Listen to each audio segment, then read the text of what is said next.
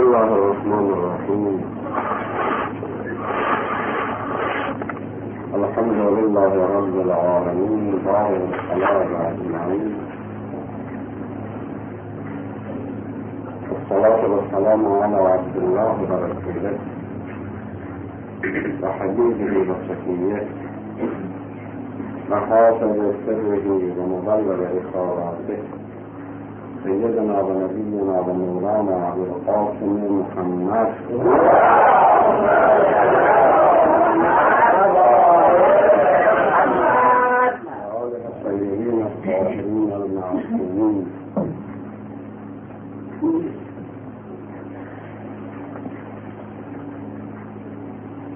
اگرچه بحث ما در هفته های پیش درباره فطرت بود.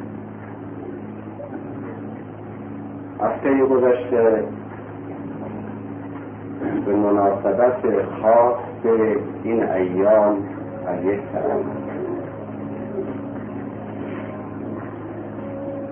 و به مناسبت مقاله ای که آقای حاضری در هفته گذشته خوندن در همون وقت فکری و در ذهن من القا شد.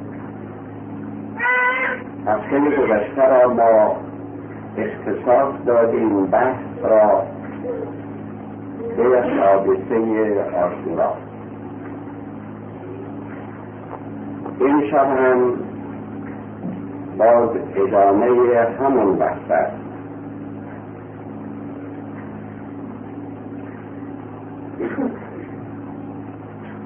حادثه آشورا مثل بسیاری از حقایق این عالم که در زمان خودشون بسا هست اونچنون که باید شناخته نمی شوند و بلکه فلاسفه تاریخ مدعی هستند که شاید هیچ حادثه تاریخی را در زمان خودش نتوان اونچنان که هست ارزیابی کرد. بعد از اون که زمان زیادی میگذرد و تمام عکس عملها و عمل و جریانات مربوط به این حادثه خود را بروز می‌دهند اون وقت بهتر اون حادثه شناخته می شود همچنان که شخصیت ها هم همینطورند. شخصیت های بزرگ غالبا در زمان خودشون اون موجی که شایسته وجود اونها هست پیدا نمی کنن بعد از مرگشون تدریجا شخصیتشون بهتر شناخته می شود سالها می از مرگشون. بعد از سالها دهها سال تدریجا شناخته میشن. و معمولا اینجور است که افرادی که در زمان خودشون خیلی شاخصند بعد از خودشون گم میشن فراموش میشن. و افرادی که و بسا افرادی که نه همه بسا افرادی که در زمان خودشون اون قدرها شاخص نیستن ولی تدریجا شخصیت اینها گسترش پیدا می کند و بهتر شناخته میشن.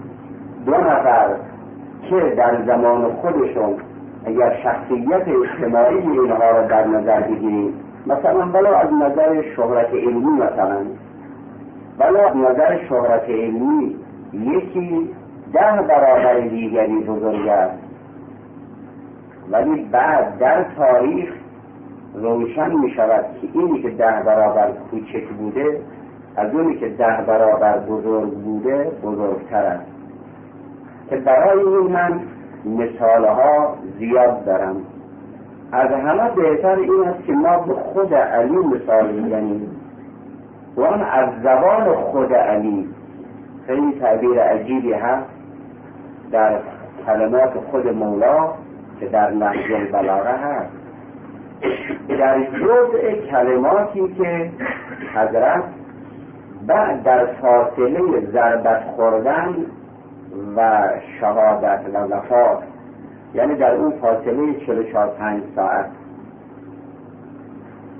جزء کلماتی که ایشان فرمودند یکی این دو سه جمله است. میفرماید به این که غدا تعرفوننی و یکشف لکم سرائری. خیلی جمله عجیب است. میفرماید فردا مرا خواهید شناخت. فردا مرا خواهید شناخت. یعنی امروز منو نشناختید یعنی زمان من منو نشناخت. آینده مرا خواهد شناخت. و یک لکم سرائری فردا سرائر یعنی سریره ها امور مخفی اموری که در این زمان چشمها نمی‌تواند ببیند مثل یک گنجی که در زیر زمین باشد مخفیات وجود من فردا برای شما کشف خواهد شد. و همین جرم هست. علی را مردم بعد از زمان خودش بیشتر شناختن از زمان خودش.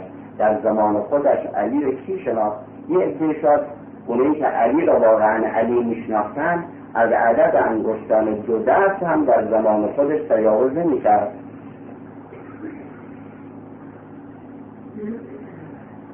پیغمبر اکرم راجع به کلمات خودشون این جمله رو فرمود. ببینید چه کلمات بزرگی در حجت الوداع است فرمود که رحم الله امرأن.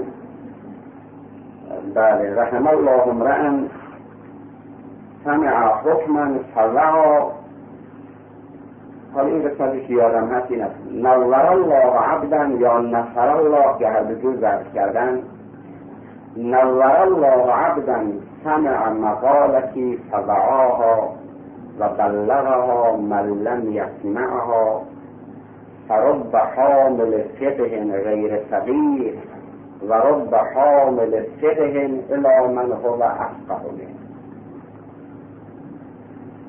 فرمود که خدا یار اون کس باد که سخن مرا که بشنود و حفظ کند و ضبط کند. یا خرم کند خدا چهره اون کس را که سخن مرا بشنود و حفظ کند و ضبط کند و بلغها من لم یسمعها. و به کسانی که سخن من را نشنیده اند برساند. بعد از من. یا اونایی که زمان منم هستن یا بعد از من که من نیستم. یعنی حرفای منی که میشنوید حفظ کنید و به دیگران برسانید. حالا بعدش. بعد فرمود فرق و حامل فقه غیر طویل بسا کسانی که حامل یک حکمت یک حقیقت هم در صورتی که خودشون اهل این حقیقت نیستن. یعنی معنی و اون عمق این حقیقت را درک نمی کنن و رب حامل فقه الى من هو افقه من. و چه بسیار افرادی که فقهی را حکمتی را حقیقتی را حامل می‌کنن این حفظ می‌کنن بعد منتظر می‌کنن به کسانی که از خودشون داناترن. معنی جمله چیه؟ معنی جمله اینه که شما اینا رو حفظ کنید به دیگران برسانید. بسا هست که شما اصلا درک نمی کنید عمق حرف من را اون دیگری که میشنوه اون می‌فهمه. شما فقط ناقلی هستید نقل می‌کنید. و باز بسا هست که شما بفهمید چیزی ولی اونی که بعد شما برای اون نقل می‌کنید بهتر از شما می‌فهمند مقصود این است که سخنان من را برسانید به نسلهای آینده که های آینده معانی سخن من را از شما بهتر می‌فهمند. علی فرمود آینده من را بهتر خواهد شناخت. پیغمبرم فرمود آینده معانی سخن من را بهتر از مردم حاضر درک خواهند کرد. این معنای این یه چیز در زمان خودش ارزشش اونچنان که باید درک بشه درک نمیشه. باید زمان بگذرد. بعدها تدریجا زمان. ارزش اون شخص ارزش کتاب یک شخص ارزش سخن یک شخص ارزش عمل یک شخص را بعدها آیندگان بهتر درک می‌کنند. اقبال لاهوری یک شعری دارد که گویی ترجمه جمله مولا علی علیه السلام است. او می‌گوید دیدیم که حضرت فرماد قدم تعرفو یعنی فردا مرا خواهید شناخت. اینم روزی میگه که داره از دنیا داره میرا یعنی بعد از مرگ من مرا خواهید شناخت. اقبال میگه ای بسا شاعر که بعد از مرگ زاد. مقصودش از شاعر آره که چهار کلمه همجوری سرهم بکنه.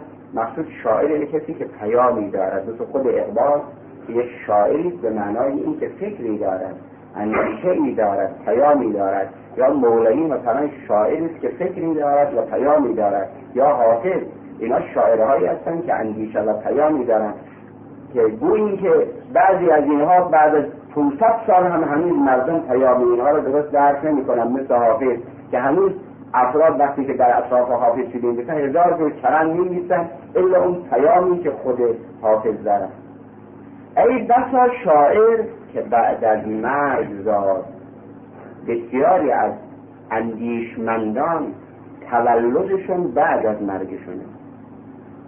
و بلکه غالبا اینجور هستند یعنی اینجور اشخاص در زمان خودشون هنوز تولد پیدا نکردهاند.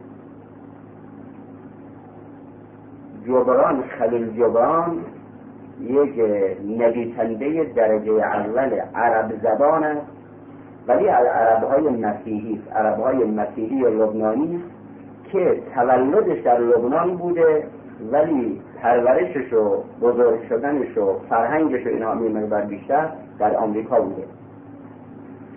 این عربی نویس و انگلیسی نویس در و در نقاش هم و مخصوصا در عربی از اون شیرین قلم های درجه اول زبان عربی. با اینکه مسیحی از شیفتگان علی ابن ابی طالب علیه السلام است. در میان این عرب های مسیحی شیفته علی ما زیاد داریم یکی از اونها همین جبران خلیل جبران است. اون میخائیل نعیم است. یکی اون جردار کتابی نوشت در چند سال پیش که علی ابن ابی طالب صوت العدالت الانسانیه که اول در یک جلد بحثش تفصیل و در پنج جلد چاپ شد. از بهترین کتابهایی هم هست که راجع بعد تعمیر نوشته جبران می‌گوید جبران خلید می‌گوید درباره امیر المومنین میگه که اونم همین تعبیرش این است. میگه من نمی‌دونم چه رازی هست که افرادی پیش از زمان خودشون متولد میشن. و علی از کسانی که پیش از زمان خودش متولد شده. یعنی علی برای اون زمان زیاده. از او اینه. می‌خواد بگه علی برای زمان خودش خیلی زیاد بود. اون زمان زمان علی نبود. ولی اون حقیقت بهتر است که خود علی فرموده است. که اصلا اینجور اشخاص در هر زمانی اگر متولد بشن پیش از زمان خودشون متولد شدن. امروز هم اگر متولد شده بود علی از زمان خودش بود یعنی زمان خودشون اونقدر بزرگند که زمان خودشون هر زمانی باشد گنجایش این که بتواند اونها را بشناسد و بشناساند و معرفی بکند ندارد. باید مدتها بگذرد اونها بیان برن بعد از مرگشون بار دیگر بازیابی بشوند و بازشناسی بشوند و به اصطلاح امروز تولد جدید پیدا بکنند. خب برای این موضوع ارز کردم که مثالهای زیادی باز هم هست در میان همه طبقات در میان طبقات مختلف همینجور است. همین حافظ که من مثالش ذکر کردم در زمان خودش آیا حافظ همین شهرتی که در زمان ما دارد در زمان خودش نه یعنی دیوانش در زمانش کسی جمع نکرد؟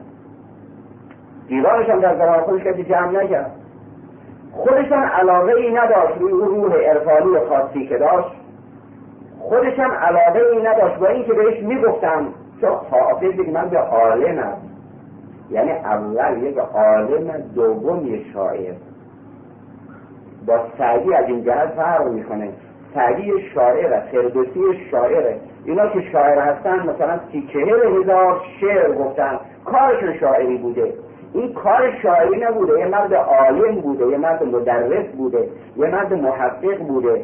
کتاب این در شرح اون کسی که بعد از مرگش رفیقش که دیوانش جمع کرد اسم اون کتاب هایی که این تدریس می‌کرد در مفهوم بوده اسم اون کتاب بوده مفسر بوده. حافظ قرآن بوده و تفسیر قرآن می‌گفته. از کارش این بوده. خودش هم در اینجا که حافظان جوان کس شبنده جمع نکرد. لطائف حکمی با نکات قرآن. و قرآن من حفظ را ندیدم خوشتر از شعر تو حافظ به قرآنی که اندر سینه سینه داری. یا اونجوری میگه که عشقت رسد به فریاد گر خود به سان حافظ قرآن زبر بخوانی با چهارده روایت. یعنی نه فقط قرآن بلد بوده و از حفظ بوده با قرائت های هفتگانه که باید هر قرائتی را به شکلی خاصی میخوندن قرآن با قرائت های هفتگانه اش میخونده و از حفظ بوده. این آیه را آسل اینجور قرائت کرده کسایی اینجور قرائت کرده که همچی قرائت کرده که همچی قرائت کرده. ملا صدرای شیرازی که امروز تازه حالا بعد از 350 سال تقریبا که نزدیک 350 سالش که از مرگش میگذرد. چون مرگش در 1050 بوده و الان 1098 ما رسیدیم. یعنی 348 سال قمری از مرگش میگذره تا 150 سال بعد از مرگش اصلا تو حوزه های علمی هم کتاباش تدریس نمی‌شد. یه عده های خودش داشت. کم کم و کم کم که های علما و کمای بعد از او آمدن به ارزش افکارش پی بردن بعد کم کم آمد افکار امثال بو علی و اینها را عقب زد و بعد افکار او پیش افتاد. تازه حالا دنیای مغرب زمین هم تازه داره با افکار این مرد آشنا میشه. یه معنی این است یک شخص اشخاص خیلی بزرگ افرادی هستند که در زمان خودشون موجی جنجالی اون چنون که شایسته خود اونها ایجاد نمی کنن ولی در زمانهای بعد تدریجا مثل گنجی که از زیر خاک بیان بیرون بیرون میان و شناخته میشن. و همچنین است حوادث. ها در میان شخصیت ها مثال دیگری بهتر بود می‌زنیم. خود سید جمال. الان شاید روزی یا لاقل حالا اگه روزی مبالغه هفته ای حتما مبالغه نیست. خیلی هم کم بخون بگیریم بگیم ماهی. ماهی لاقل در جهان اسلام یا جهان خارج اسلام یک کتاب یک مقاله درباره سید جمال اسدآبادی نوشته میشه. حتما یک ماه من کم گفتم. اگر معدل گیری درباره سید جمال اسدآبادی نوشته میشه. حتما یک ماه. من کم گفتم. میان افتخار می‌کنن اون یکی میگه سید جمال مال ماست میگه سید جمال مال ماست میگه سید جمال مال ماست ایرانی ها رو چسبیدن که سید جمال مال ماست و افغانی ها چسبیدن که نه سید جمال مال ماست ترک ها می‌گفتن سید جمال مال در ترکیه مرده. افغان ها آخرش پیروز شدن رفتن استخونهای سید جمال رو از ترکیه حمل کردن بردن در افغانستان حمل کردن. در صورت خودش را. اول ظاهرش ایرانی بوده. ولی خودش نه به ایران میبست نه به افغان میبست نه به ترک میبست نه به عرب میبست نه به مصر نه به جای دیگه. مصری ها افتخار می‌کنن که بله ما بودیم که سید جمال آمد و در, در کشور ما قبلش شناختن و در اینجا بود که علمایی مثل محمد عبده بهش گرایش پیدا کردن و در اینجا بود که توانسته که حزب تشکیل بدهد. و از اوج سید از اینجا بود پس ما به سید جمال از همه نزدیکتر هست. ولی در زمان خودش به هر جا که می‌رفت بهش ارگنگی می‌زدن. به هر جا بهش ارگنگی می‌زد بیرونش می‌کردن. به ایران خود ما که آمد در خود ایران با چه لذع نکبت باری این را از ایران تبعید کردن. برای همین حضرت عبدالعزیز مدت ها متحسن بود اونجا ریختن توی زمستان خیلی سخت فصل مثل حالاها دی بهمن که برف بسیار سنگینی هم آمده. با استعمار دیگه مبارزه می‌کرد. از توی بست حضرت عبدالعزیز کشیدنش بیرون سوار قاطر کردن مثل جد زین العابدین پاش شکم قاطر بستن توی اون هوای سرد. این را از طریق غرب ایران همدان کرمانشاه از مرز خارجش کردن. یک نفر از اصلا نگفت که چه خبر هست؟ حالا هر کسی افتخار می‌کند که من درباره سید جمال یه مقاله خوندم. در زمان خودش رسید ابدا سید جمال در زمان خودش شما در مصر یه دو روشن فکر البته دورش گرفتم برای بعد انگلیسی ها تبعیدش کردن مدت ها در هند بود. مدت ها در نجف بود. چهار سال از ابتدای زندگی این مرد یعنی در واقع حیات علمیه چون فرهنگ سید جمال فرهنگ اسلامی اهمیتش هم بینه یعنی تحصیلات عالیه تحصیلات عالیه اسلامی.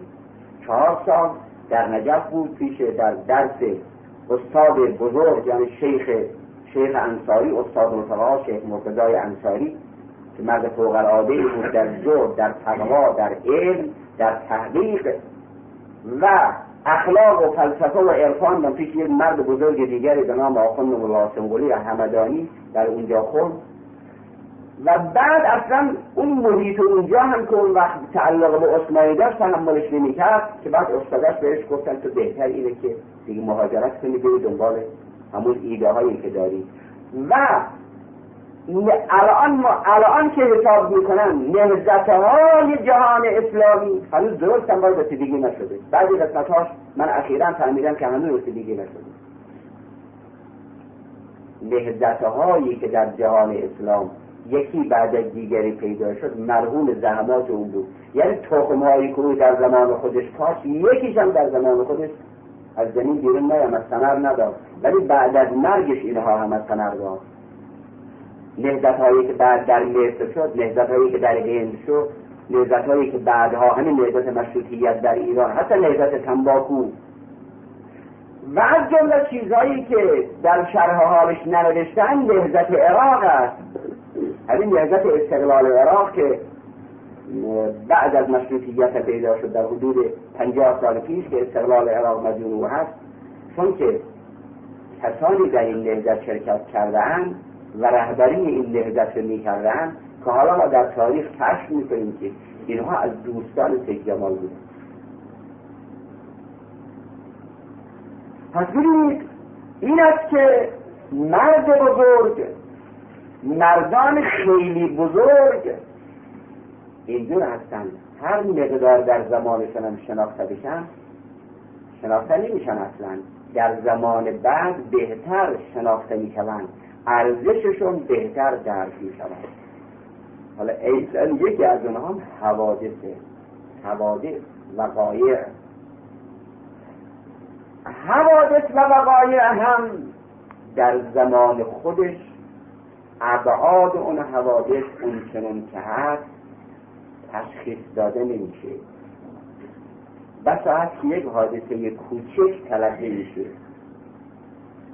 ولی بعد که میگذرد اون وقت ابعاد این حادثه عمق این حادثه لایه های این حادثه عظمت این حادثه اهمیت این حادثه تدریجا بهتر شناخته میشه. حادثه آشورا از این زمره حوادثه در ردیف این که شخص میمیرد بعد از مرگش شناخته می شود اثری خلق می شود بعد از سالها ارزش اون اثر شناخته می شود حادثه اجتماعی هم رخ می دهد بعدها درست این ماهیت این حادثه شناخته می شود و ارزش این حادثه درک می شود و بعضی از حوادث شاید باید هزار سال باید بگذرد تا درست ماهیتش اون چنون که هست شناخته بشه حادثه آشورا از این حوادث هم. ببینید به دنبال بحثی که در هفته پیش عرض کردیم بعد منتقل شدن به جمله ای از خود امام حسین که با اینکه خودم خیلی این جمله را تا حالا تکرار کردم ولی به معنی و عمق این جمله خیلی فکر نکرده بودم. و این است. در اون وسیعت نامه معروفی که امام به برادرشون محمد ابن حنفیه می نویسن که خیال می‌کنن در جلسه پیش هم اشاره کردن به این. گفتیم محمد ابن حنفیه بیمار بود مریض بود درسهاش بیماری فلج پیدا کرده بود و لحاظا معذور بود از شرکت در جهاد. حضرت وقتی که از مدینه می‌خواستن خارج بشن و یا وقتی که از مکه چون بعد محمد بن حنفیه به مکه هم آمده ولی ظاهرا همون وقتی که از مدینه خارج شد. یه وسیعت نامه نوشتن و تحلیل او دادن. البته این وسیعت نامه وسیعت این سفارش نامه به معنای اون وسیعت نامه ای که ما میگیم یه کسی که احتمال مردن شنیده که بعد از مرگ من مثلا چنین بکنی چنین بکنی چنین بکنی یه نیست. وسیعت نامه معنای اینه که داره معرفی می‌کنه وضع خودش را. روشن می‌کنه که این حرکت من قیام من چیست و برای چیست به هدف در اونجا اول که فرمود انی لم اخرج اشرا ولا بکرا ولا مفسدا ولا ظالما انما خرجت لطلب الاصلاح فی امت جدی فرمود این اتهاماتی که می‌دونست بعدها بهش می‌زنن اینا گفت. میگن حسین دلش خواهن گفت حسین دلش مقام می‌خواد حسین دلش مثلا نعمتهای دنیا رو می‌خواد حسین یه آدم مفسد اخلالگر بود. حسین یک آدم ستمگر بود. دنیا بجاند حسین جز اصلاح امت هدفی نداشت. من یک مصلحم. بعد فرمود ارید و ان آمر بالمعروف و انها عن المنکر و اسیر به سیرت جدی. این دو کلمه رو می‌خوام بحث بکنم. فرمود هدف من امر به معروف و نهی از منکر است و دیگر این که سیر کنم سیره قرار بدهم همون سیره جدم و پدرم این دو جمله خیلی باید شکافته بشود جمله اول بکن امر به معروف نهی از منکر بکنم خب قبلا هم گفته شد. خود ما گفتیم دیگران گفتن. این جمله دوم باید شکافته بشه. این جمله در اون تاریخ یک معنی و مفهوم خاصی داشته. است ببینید اولا چرا امام حسین فرمود که می‌خوام امر به معروف و نهی از منکر بکنم؟ بعد اضافه کرد. و می‌خوام سیر کنم به سیره جدم و پدرم.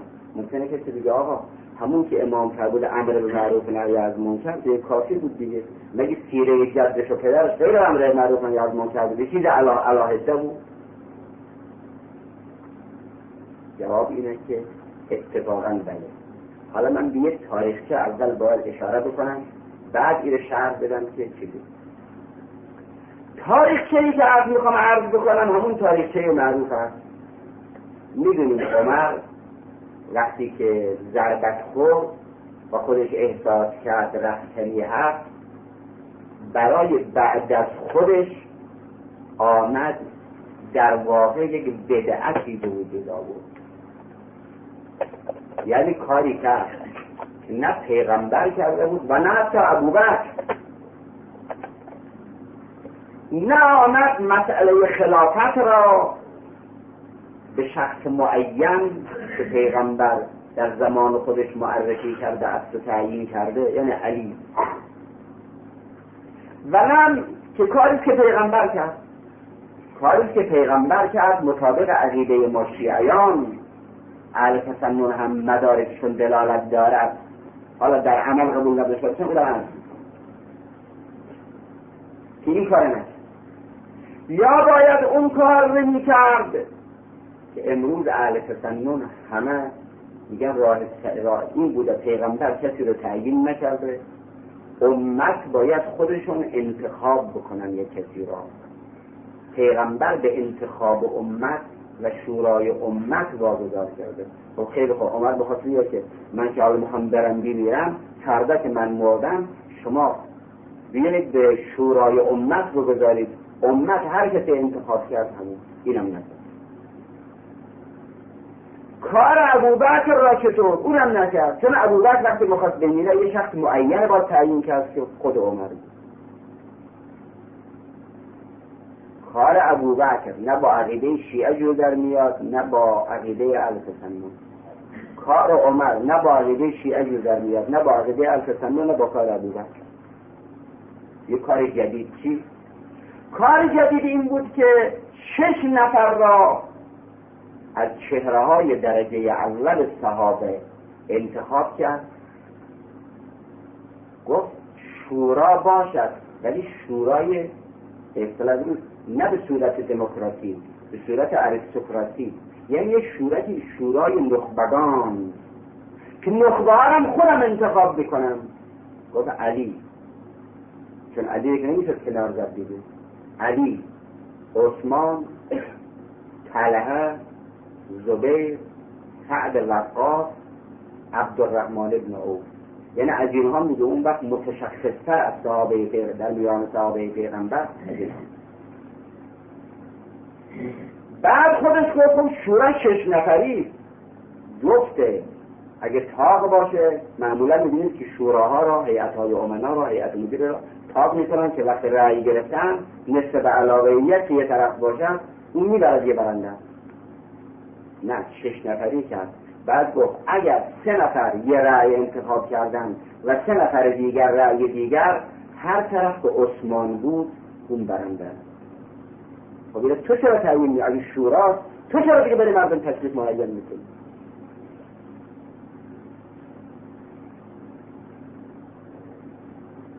قضیه شورا به این شکل. وقتی به این شکل کرد شورا جوری هم ترکیب شده بود که خودش هم می‌دونست که این دیگه بالاخره به عثمان می‌رسه. چون علی سه به علاوه یک که قطعا نداشت اون درست نداره. حد اکثر این بود که علی سه نفر داشته باشه. و تو سه نفر عثمان که نیست عثمان که رقیبش بود. پس عثمان قطعا برنده علی یا دو نفر داشت در اون وقت از نظر عمر. خودش بود زبیر. چون زبیر اون وقت علی احتمالا مثلا سعد وقاف طرف علی رو مثلا بیاد بگیرن اونم نمی بخشید عبدالرحمن ابن اوف احتمالا.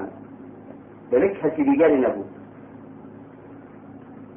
این بود که خود علی میفرماید در نهج البلاغه که فسوا رجل منهم لرغنه و مال الاخر للسهره کی به دلیل کینه ای که با من داشت از حق منحرف شد کی به خاطر قومی خیشی که وصلت کاری خودش رأیش به اون طرف بود خب خود عمر این مرکش میشن به هر نتیجه این شد که زبیر گفت من رأیم دادم بعدی. تلهم گفت که من رأیم رو دادم به عثمان. تلها یا سعد رو درست کردم. از کنم که کاری شد که کار دست عبدالرحمن ابن اوف باقی موند. این باید هر طرف بگیرد اون بود. حالا این کار که می‌خوام بگه از اینجا شروع بشه سه روز گفت حالا این هم بازی زوری بود که آمر گفت. سه روز گفت اینها در یک خانه ای اونجا باید در یک اتاقی باید محبوس باشن و بینشینن و نظرشون یکی کنن جز برای نماز و برای هوای ضروری حق ندارن بیان بیرون. بعد از یه در مسلح فرستاد که اگر تصمیم نگرفتن تو حق کشتن نرم داریم خیلی عجیب. بعد از سه روز اینها آمدن بیرون تمام چشمه ها در انتظار ببینن نتیجه چی شد. بنی امیت کیف عثمان بودن. بنی هاشم از یک طرف و نیکان صحابه پیغمبر افرادی نظیر مثلا ابوذر نظیر امار افرادی که زیاد هم بودن از یک طرف دیگر اینها از این در شور و هیجان که بلکه قضیه مثلا شامل حال علی علیه السلام بشه ولی حضرت خودش به طور خصوصی به افراد میگو میگو من می‌دونم پایان کار چی هست. ولی من نمی‌تونم و نباید خودم کنار بکشم که بگن آقا خودش نمی‌خواد. خب خودش نمی‌خواد اگر میآمد که مسلم همه استقرارها پیدا می‌کردن. من فقط به این دلیل میرم. به خودم می‌دونم پایان قضیه. عبدالرحمن هم می‌خواد خودش بیطرف نگه دارد. عبدالرحمن می‌خواد خودش بیطرف نگه دارد. به نظر حالا درست یادم بیفته طلحه بود که رأیش داد به عثمان. سعدم کنار را خب من نمی‌خوام دو نفر شد طرف عثمان دو نفر طرف علی عبدالرحمن در این وسط باقی موند عبدالرحمن من خودم داد طلب نیستم. یا عثمان یا علی. یکی از این دو حالا اینجا بود. عبدالرحمن اول آمد سراغ علی. گفت علی من حاضری با من بیعت کنی که من با من با تو بیعت می‌کنم. به این شرط امت را خلافت را به عهده بگیری. بر طبق کتاب الله قرآن عمل کنی. و بر طبق سنت پیغمبر و بر طبق سیره شیخین یعنی علاوه بر کتاب الله و سنت یه امر دیگر هم اینجا اضافه شد. سیره یعنی روش. سیره یعنی روش. یعنی روش زمانداری تو روش رهبری تو همون روش شیخین باشد. یعنی روش ابوبکر عمر ببینید علی چگونه اینجا سر دراهی تاریخ قرار می‌گیرد. حالا هر چه باشه اونجا با خودش اینجور فکر می‌کنه. آقا. بعدی میگه آقا اینجا وقتی این سر دراهی تاریخ خلافت را یا باید بنی امیه بدارن و بدارن و بدارن یا تو یک دروغ مسئله شده اینجا اون چشم خیلی کتاب الله سنت رسول الله و سیره شیخین در سیره شیخین علی خودش می‌دونه گفت حاضرم قبول بکنم که به کتاب الله عمل کنم و به سنت رسول الله عمل کنم و به روشی که خودم انتخاب می‌کنم رفت سراغ عثمان گفت حاضری که من با تو بیعت کنم که بر طبق کتاب الله سنت رسول الله و روش شیخی گفت حاضرم بر طبق کتاب الله سنت رسول الله روش شیخی در صورت خودش هم می‌دونست آخرش هم نه به کتاب الله عمل کرد نه به سنت رسول الله حتی نه به روش شیخی از خودی رو جواب ظاهرا سه بار این تکرار کرد. عبدالرحمن می‌دونست که علی از حرف خودش بر نمیگرده. علی نمیاد امضا کند رهبری شیخین را یعنی روش رهبری شیخین را. بعد زیرش بزنه بعد دیگه این دیگه یعنی اومد علی در همونجا خودش را قربانی خلافت کرده بود.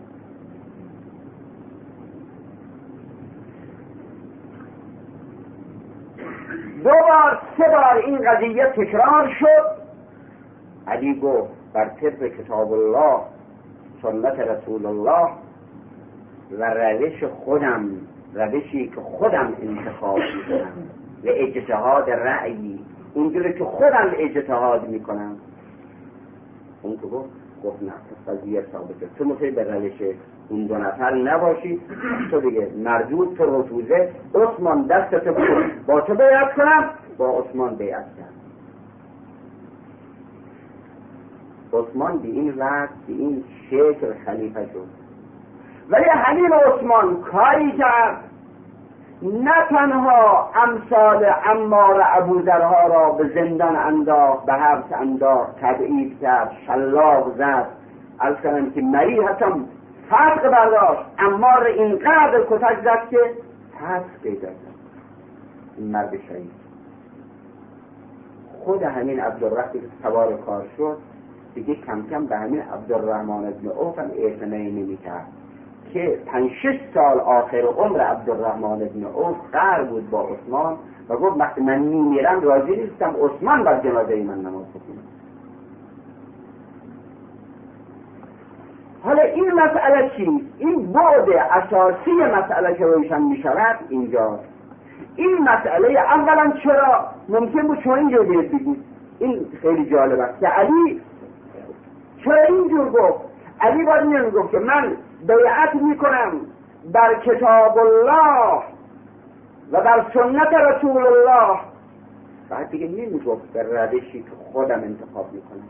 فقط روش دو خلیفه را رد می‌کرد وادی ما غیر از کتاب الله سنت غیر کتاب سنت که ما شیء سوم نداریم.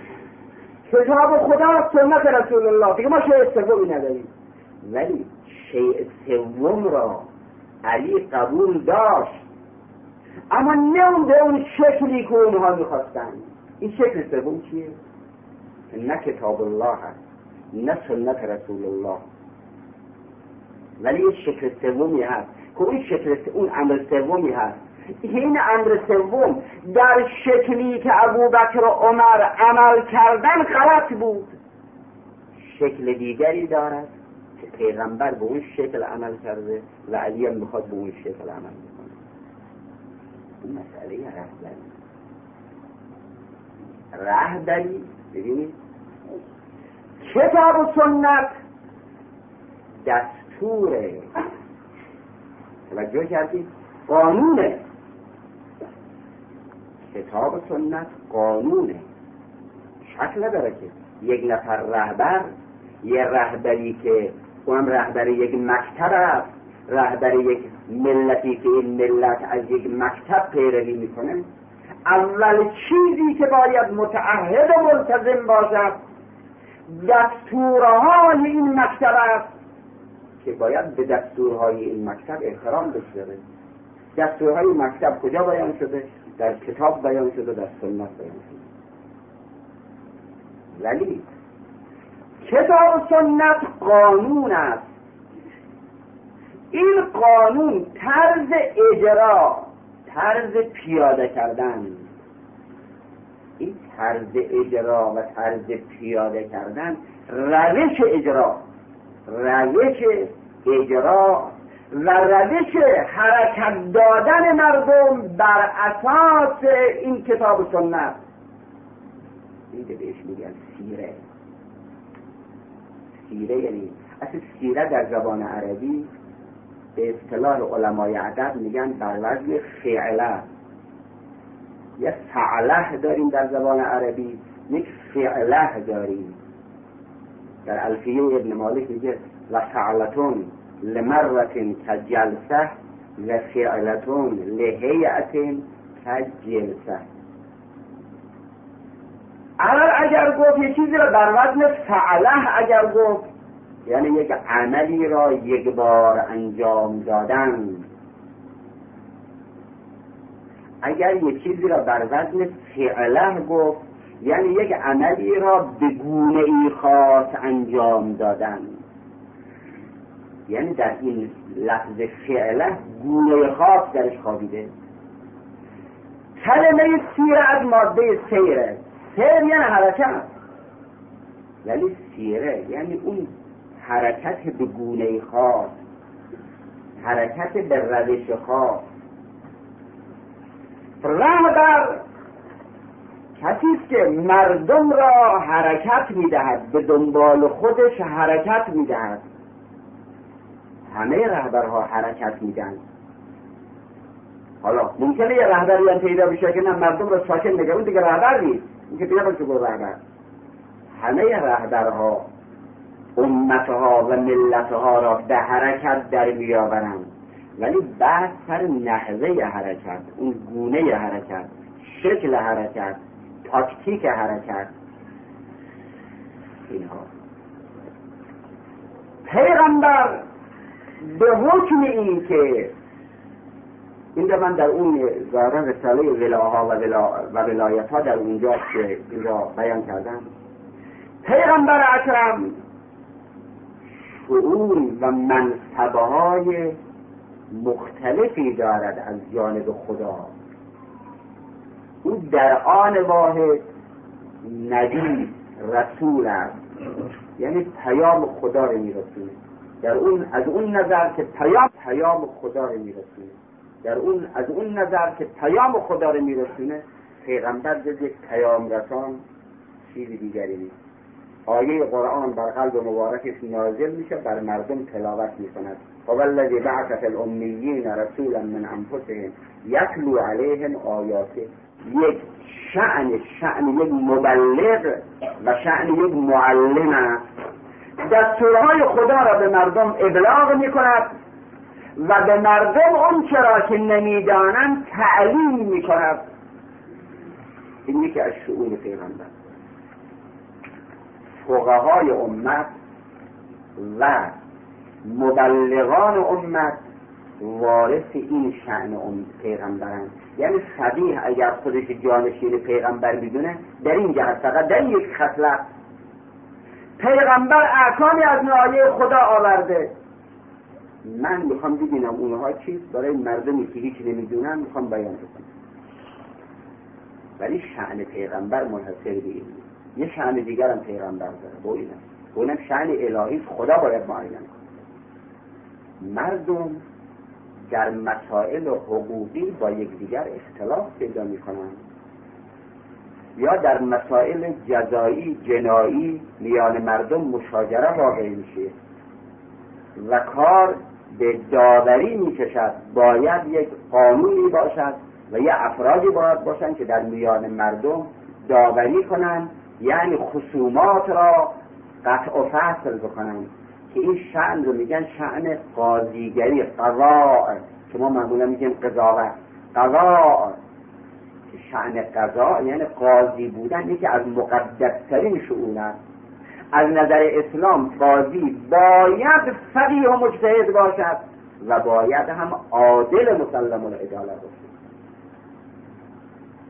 و اگر غیر از این باشد یکی از حرامترین کارهای عالم اینه که انسان شغل قضا را داشته باشد در حالی که صلاحیت شرعی و اسلامی ندارد.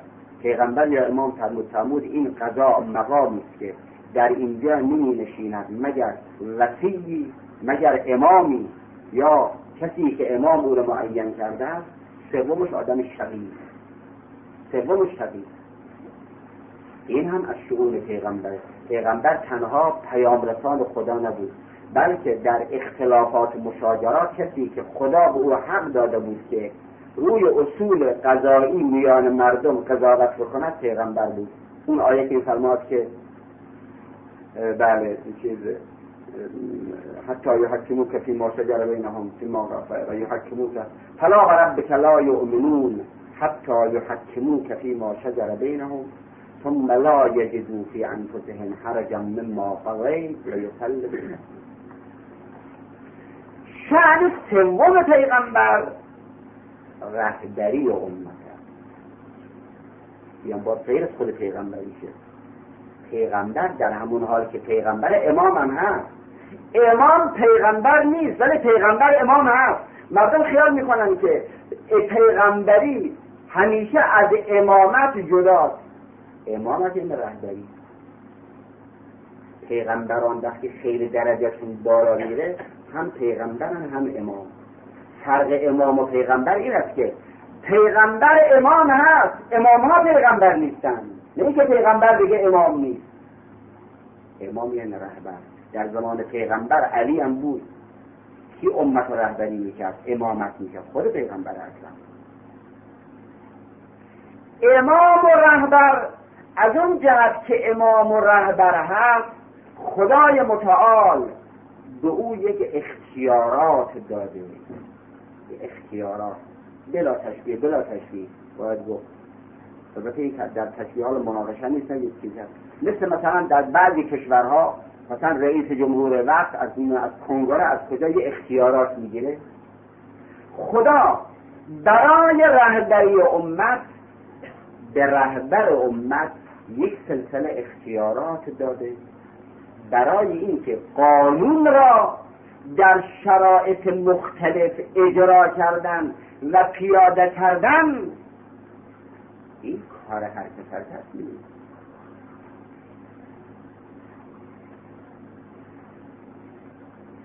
او می‌داند که کی را انتخاب بکند. دیگه پیغمبر اگر مثلا می‌خواد که یک کسی را انتخاب بکند برای مثلا فرض که مکه را فتح کردن یک نفری را اتحاب ابن عسید بود کی بود؟ اون را معین کرد حاکم مکه باشد. این دیگه لازم نیست گریل یا دیگه یا رسول الله شما این را به اینجا تعیین کنه. این دیگه اختیار خود پیغمبر.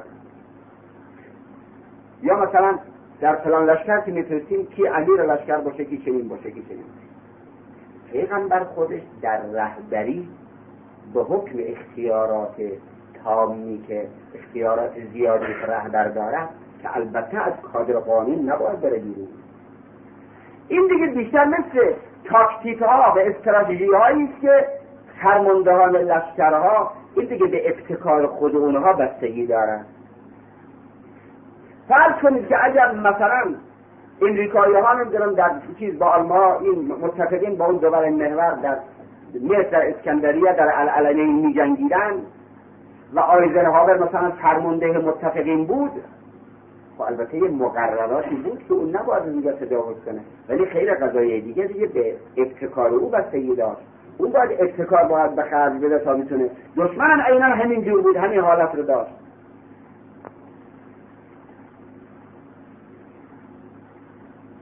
اینک رهبری صحیح رهبری ناصحیح وقت معنی جمله علی چی میشه در اینجا وقتی که معنی اول معنی جمله عبدالرحمن ابن عوف چی بود؟ گفت آقا علی تو باید متعهد بشی. قانون کتاب الله و سنت رسول الله باید باشد. ولی روش رهبری همون روش رهبری مثلا اگر در زمان عمر از نظر روش رهبری یک کاری شده عمر پیش پیش خودش خیال می‌کرد که حق دارد متعه را که پیغمبر تحلیل کرده است تحریم بکنه. علی اگه می‌گفت که و روش شیخ باید بگم بله دیگه پس منم بگم حرام. عمر بیت المال را تدریجا از اون تقسیم به زمان پیغمبر خارج کرد تبعیض کرد. علی باید اینجا متعهد می‌شد که بیت المال به من بعد اینجور عمل می‌کنم و بعد مسائل دیگری را بدعتهایی را عمر در زمان خودش به عنوان این که من رهبرم و رهبر حق دارد که چنین بکند و چنان بکند. علی را می‌خواستم در کادر رهبری ابو بکر و عمر محدود محدودش بکنه برای علی امکان نداشت.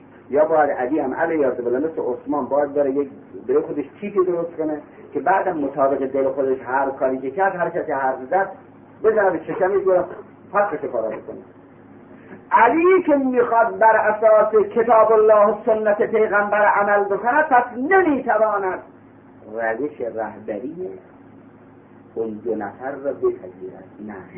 من روش رهبری اونها را نمیپذیرم. چون پس معلوم شد که مسئله روش رهبری با مسئله کتاب سنت دو تاست. کتاب سنت خود قانون.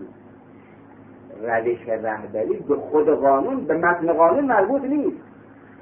به کیفیت رهبری مردم مربوط می شود به اختیاراتی که یک رهبر دارد مربوط می شود به تصمیماتی که رهبر اتخاذ می کند مربوط می شود سر این یک کلمه علی حاضر نشد. به این که بیعت بکند با عبدالرحمن ابن او در حالی که می‌دانست دیگه خب اگر تازه علی می‌گفت حالا بعد چی می‌شد من پیش بینی بکنیم که چی می‌شد. به هر حال سر این کلمه قضیه به هم حالا اینجا معنی جمله امام حسین روشن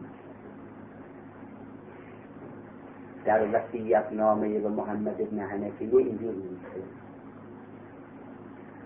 اريد ان آمر بالمعروف و انها عن المنکر. امر به معروف و نهی از منکر مربوط میشه به که هر کسی صریحا بر خلاف دستور خدا عمل کرده کارش منکر است و اون کارهایی که بر موافق اون هست موافق دستور خداست معروفه. خب مثل کی مثلا شراب خورده خب نهی از منکر. کی ظلم کرده نهی از منکر باید کرد اون به جای خودش درست ولی علاوه بر اون یه مسئله دیگری وجود داره در دنیای اسلام.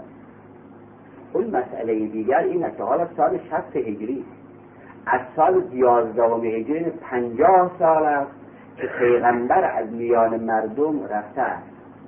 در این پنجاه سال در حدود چهار سال و چند ماهش در این وسط یعنی از سال 36 تا سال 41 علی ابن عبی طالب رهبری کرده اون وقت بازگشت کرده در اون چهار سال چند ماه به روش پیغمبر. تازه اون هم به علت این که شیخین ابوبکر و عمر و عثمان یک سنت هایی را به وجود آورده بودن در بسیاری از اونها از علی قدرت پیدا نکرد که بتونه اجرا بکنه. وقتی که در مقام اجرا برآمد همون خود مردم علی اسیان کرد. گفت فلان نمازی که شما به این شکل می‌کنید بدعته نخونید. نمازهای شبای ماه رمضان بود که به جماعت میخوندن یا گفتن که سی سال از زمان عمر رایجه. وا عمرا وا عمرا جای عمر خالی جای عمر خالی. عمر کجا که سنت سنت بگیره؟ شریح قاضی رو خواست بردارد. یک کسی که از 20 سال اینجا داره از زمان عمری رو گذاشتن اینجا قاضی کوفه و قاضی محترم تو خبر داری پس پنجاه سال گذشته بر امت اسلام. که علاوه بر مسئله کتاب الله و سنت رسول الله او روش رهدری تغییر کرده. روش رهدری عوض شده. امام حسین چی میگه حالا؟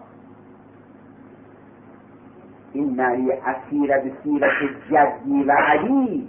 بخوام سیرم سیره جد و پدرم باشد. یعنی نه سیره ابو بکر نه سیره عمر نه سیره عثمان نه سیره هیچ کسی دیگر.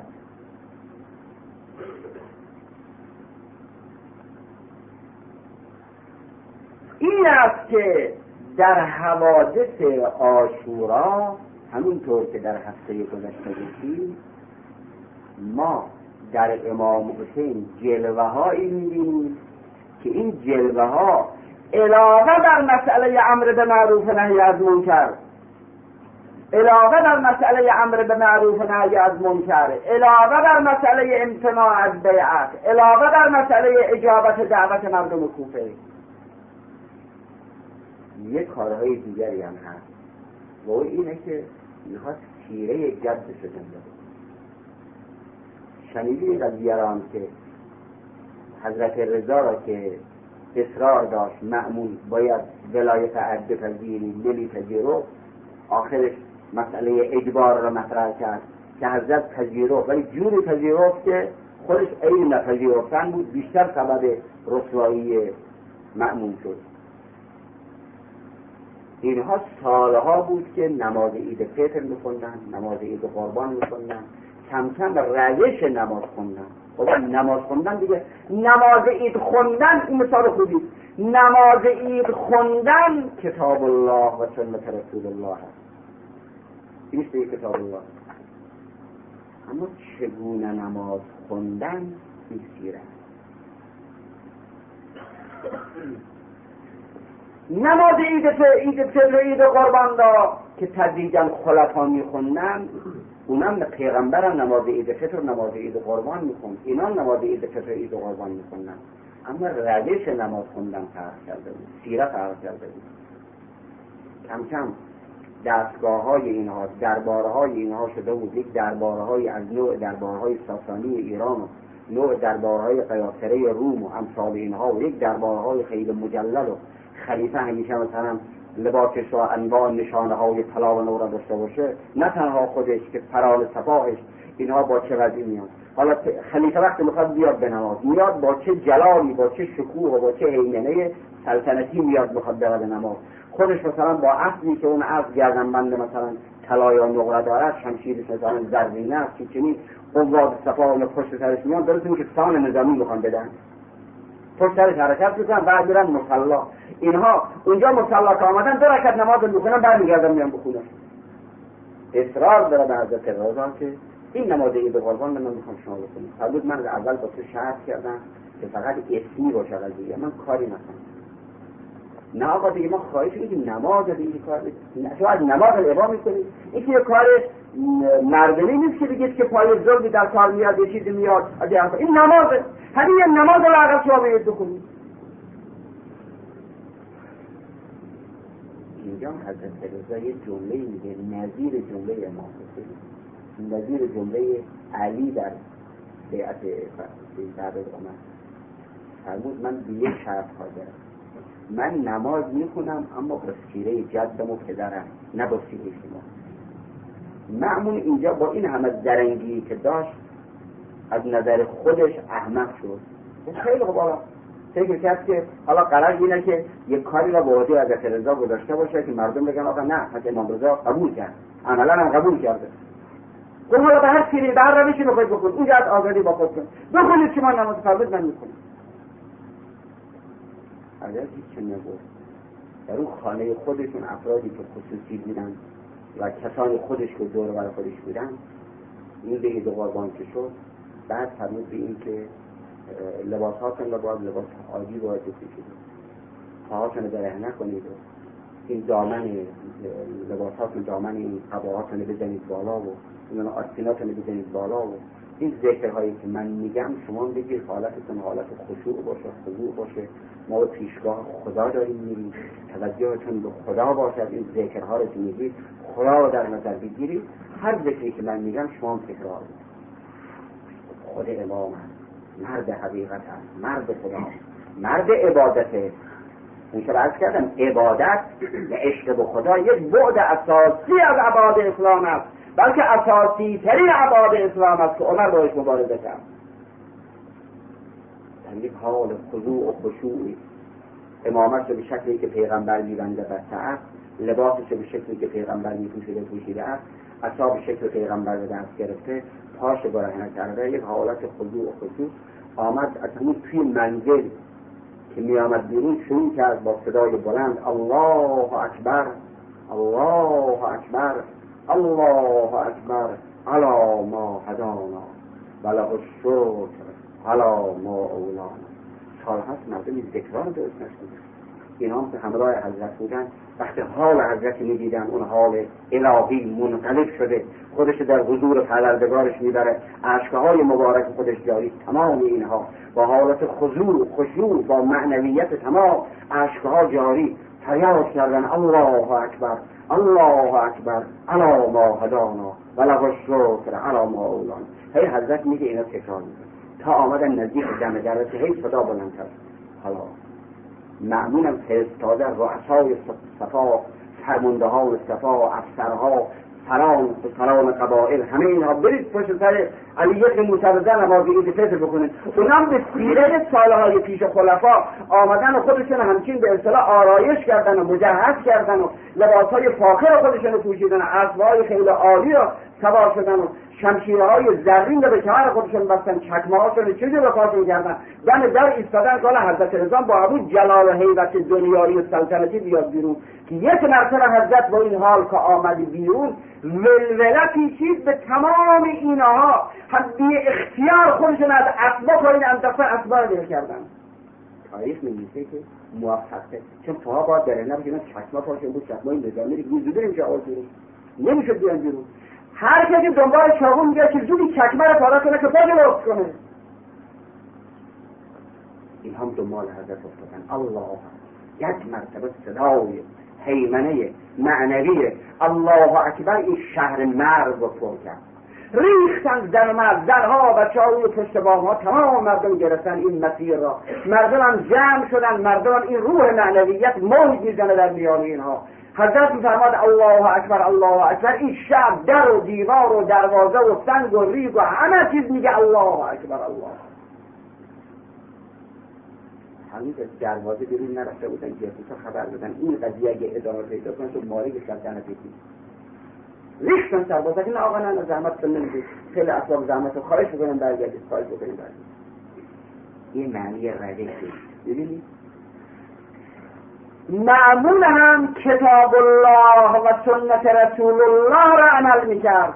یعنی خب شما بگه کتاب الله غیر در نماز عید فطر خب کتاب الله دیگه. ما نماز می‌کنیم دیگه. اما همون نماز را یک لباسی پوشنده بودن. یه روشی پیدا کرده بود. اون روش روش این نماز را بی محتوا و بی حقیقت کرده بود. حضرت رضا گفت من نماز را حاضرم بخونم. ما با این روش نه با او روش. با روش جدم و پدرم نه با روش جد و پدر تو. حالا امام حسین در اونجا حرفش این است. و اثیر به سیرت جدی و عبی روش را روش را. این روش رهبری خیلی عوض شده تغییر کرده. از زمین تا آسمان تغییر کرده.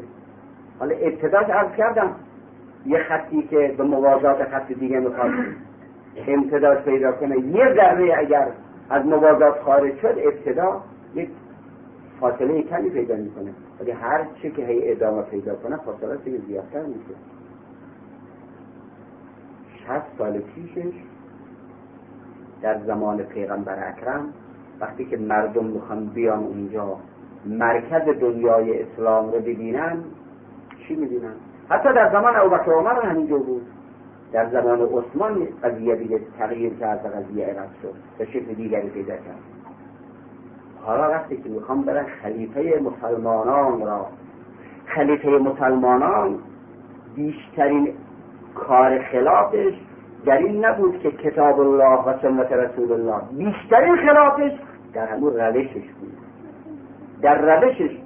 اختلاف ابو ذر و معاویه بیشتر در روش بود. در روش. حالا که می‌خوام بیام اونجا پیغمبر اگه مردم دیده باشم هشتاد ساله ها که پیغمبر درک کردن. حتی اون کمترها که زمان ابوبکر و عمر درک کردن.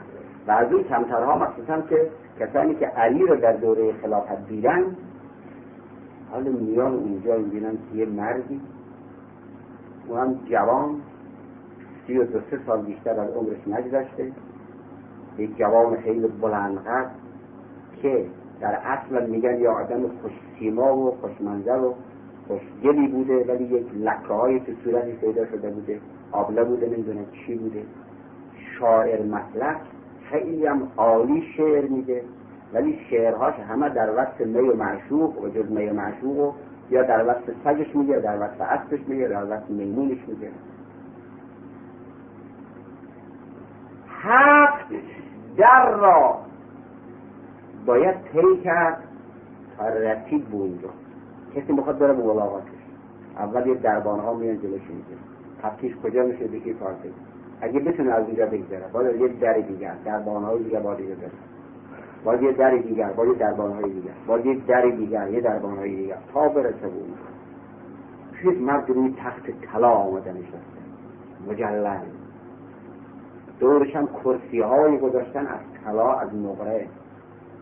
رجال و اعیان و اشراف و سفرای کشورهای خارجی که میان باز میان اونجا روی کرسی های که پایای اون کرسی ها تلاس نقره این دو چیزا اونجا باید بیان. بالا دست همه رجال و اعیان و اشراف یه میمون یعنی دست خودش نشونده و لباس های عالی فاخر زربفت هم به تنش نشونده. و بگه من خلیفه پیغمبرم. حالا این خلیفه پیغمبرم حالا شما ببینید که این این می‌خواد خلیفه پیغمبر باشد می‌خواد مجری دستورهای الهی باشه همین بود که نماز جمعه میخون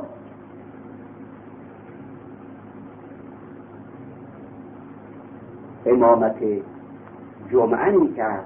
برای مردم خطبه میخون مردم موعظه می‌کرد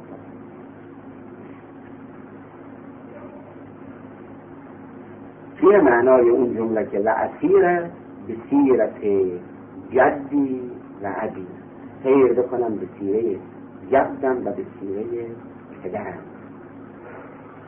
اینجا که انسان می‌فهمد که نهزت حسینی چقدر برای جهان اسلام مفید بود و چگونه این پرده ها را درید.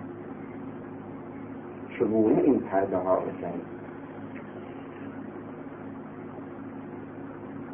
تا این لحظت واقع خب اون وقت هنوز وسایل ارتباطی هم که نبود. مثلا مردم مدینه نمی‌دونستن در شام چی میگذره رفت آمد خیلی کم بود. یا افرادی که احیانا از مدینه اگر می‌رفتن به شام از دستگاه یزید اطلاعی نداشتن. بعد از قضیه امام حسین مردم مدینه تعجب کردن. عجب پسر پیغمبر کشتن. یک هیئت فرستادن به شام برای بازجویی و تحقیق. چرا امام حسین کشته شد؟ اینا یه هیئت رفت برگشت گفتن که چی بود قضیه گفتن نپرسید اصلا نپرسید که چی بود؟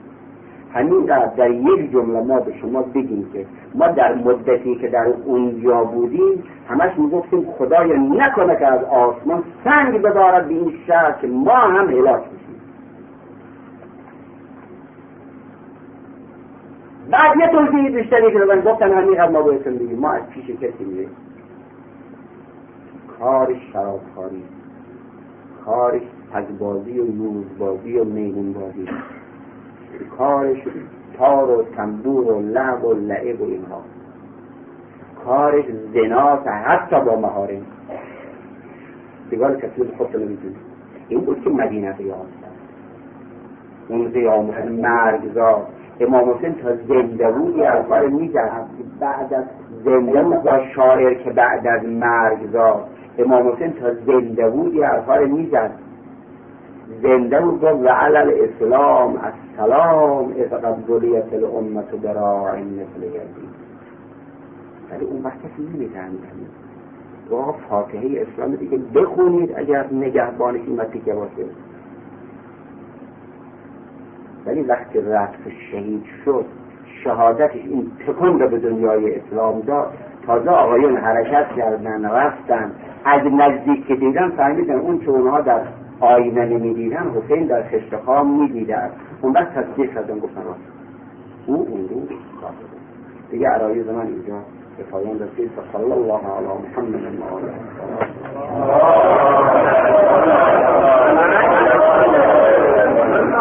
نسألك اللهم وندعوك باسمك العظيم الأعظم.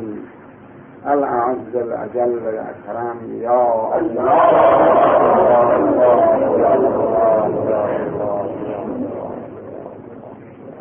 پروردگار دلهای ما به نور ایمان منور بگردان.